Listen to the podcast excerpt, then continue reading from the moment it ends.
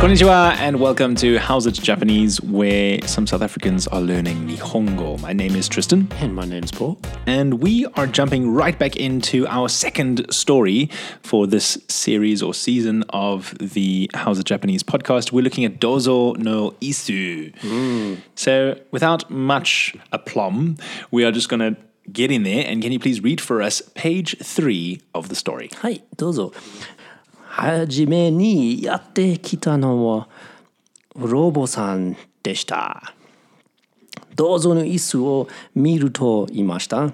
おや、なんて親切な椅子だろう。ロバさんはどんぐりをいっぱい拾った家に帰るところでしたからね。座る代わりにカゴを椅子に置きました。That was it? Yes.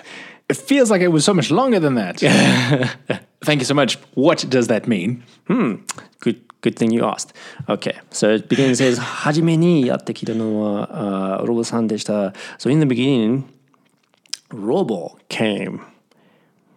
Robo is a name? Yes. Robo-san. Robo Robo-san is a character here. Okay, cool. Yes. I won't tell you what he looks like. Um, and then it goes on and says um, he he. So upon looking at the the chair, the dozo no isu, he said, "Oh, um, some somewhat uh, somewhat somewhat uh, considerate chair, it seems." That's so very Japanese to say. Mm. And then it goes on and says, um, ロボさんはどんどんぐりをいっぱい拾った家に帰るところでしたからね。So this is a good example of a sentence that makes more sense when you read backwards. Um, Kara is because, because uh, was just as he was returning home, picked up a lot of acorns. Donguri. Yes, donguri. And then it goes on, sawaru kawari ni. Instead of sitting, he put the basket on the chair. This is Robo-san. Yes. And that's how the sentence, that's how the, the, the translation ends. That's Yes, what we're, we're looking that's at right, this yeah. page. Yeah. Can you now please break down each sentence, perhaps in as much detail as you just did the backward sentence, Mm. um, and tell us how exactly it means what it means? Yes, okay. Hajime ni means in the beginning, like in the start. Um, kita no wa about coming, that you came. The, the first one that came, it was robo. Robo san deshita. Hi. Then it says, uh, um, upon looking at the chair, dozo no isu miru, miru is to, to look, and then towards that inevitable particle, he said, and then this is what he says Oya nante shinsetsu is like, oh, uh, somewhat considered chair, it seems. Shinsetsu is considerate, Isu is the chair, and Daro is seems. Usually it's like seems, think, or probably. And that's sort of what Daro, Daro means. And then goes on, Robo-san wa donguri o ippai hirota ie ni kaeru tokoro deshita kara. So it gets kind of complicated rather than. This, this sentence is two sentences. Uh, up to the hirote, that's sort of like your first sentence, where it's saying he, he picked up a lot of acorns. Okay. Then it says, um, because uh, it was just as he was returning to his house, that's that's the last little part. That ie ni, eh, um, yeah, ie ni kaeru tokoro deshita kara. Uh, so this whole the whole context is that uh, he picked up a bunch of acorns because it was just he, it was it was convenient as he was going home. Um, and then suwaru kowari ni. Suwaru is your plain form to sit. Kowari ni means instead of. Instead of sitting, kago basket, uh, okimashita. He put he put the basket on the chair. Check, check, check. So, we established in the first two pages, Usagi san made this chair, and he made a sign that said Dozo. Yes. Hi. So, this character has appeared and is now interacting with it and doesn't want to sit, rather, is going to put their basket of acorns on the chair. Yes, that's right. Roba.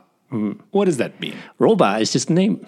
Is it just a name? So it's, it's- not an animal. It's a little mysterious to what its exact meaning is, as the kanji is not revealed here. Uh-huh. So it's not like Usagi-san means Mr. Rabbit. Roba-san isn't like hmm. whatever. Yeah, yeah, it's not like some animal. Someone hmm. named Roba. Cool. Hmm. Can you please pick out two vocab or grammar points that are quite interesting in this page, on this page? Uh, let's see. Um, daro. It's quite interesting. Daro is like seems, think, or probably. Is there another example of how that might be used? Daro. I feel like I hear that in anime or at the end of sentences sometimes. Um, uh, so, oishi daro. It seems delicious. Yes. Oishi Yeah, probably, or seems delicious, or delicious, I think. Um, it's like most likely delicious. That's kind of like daro. Hi. Then we have ipai. Ipai is quite a few things. It's uh, It means a lot. It can also mean a full cup. Can mean one cup, actually, accounted for one cup. That's ipai. One full cup. Yeah, it's it's a counter. It behaves very similar to an adverb, where you got to put it before your verb. Oh, hi. Is it ipai? What's two? Ipai, uh, nipai. Ni- Okay, yeah, yeah. Yeah. Right, it's coming back. Mm. I feel like I say that very often on this podcast. It's all coming back to me now as we sit here reflecting on these awesome. children's stories. I'm glad. Hi. Lovely. Two points. Very interesting points. So, to round off this episode, here is your task. Mm. I would like you to please use the following word in a Japanese sentence that you are making on the spot spontaneously and you've never known that I was going to give you this. Mm. Shinsetsu. Oh, shinsetsu. Ah, uh, あの、親切、えっと、は、ロボさんの友達じゃないです。A person is not friends with Robo-san. So that kind per yes, yes, yes, yes, very good. 英語で何ですかはい。What was your translation? What did you want to say? Uh, what you said was perfect. No, that, that, that friend, that kind friend, is not Robo-san. Ah, Robo-san's friend. I see. Shinsetsu yeah. was kind, right? And Hito mm. was. Shinsetsu is interesting because it means kind, uh, but it can also mean nice. In this case, they use it sort of as considerate or nice, a little more as considerate. Fantastic. Well, thank you so much for taking us through page three of the story hmm, of Dozo no Isu. And this is, of course, a short story by Yoshino Koyama. So if you want to find it, please go forth and find Dozo no Isu by Yoshino Koyama. And thank you very much for listening to How's It Japanese. Hopefully, we'll be looking at page four and continuing the rest of the story. This story, unlike uh, Sarukani Gassen, is not seven pages, but is in fact 11 pages. So expect 11 mm. episodes out of this guy. And hopefully, you're following along. And if you want to get a hold of Paul, you can go to poorusenpai at gmail.com, drop him a line, or check out his website, japanese-tutor.co.za. For now, we will see you next week. Ja mata! また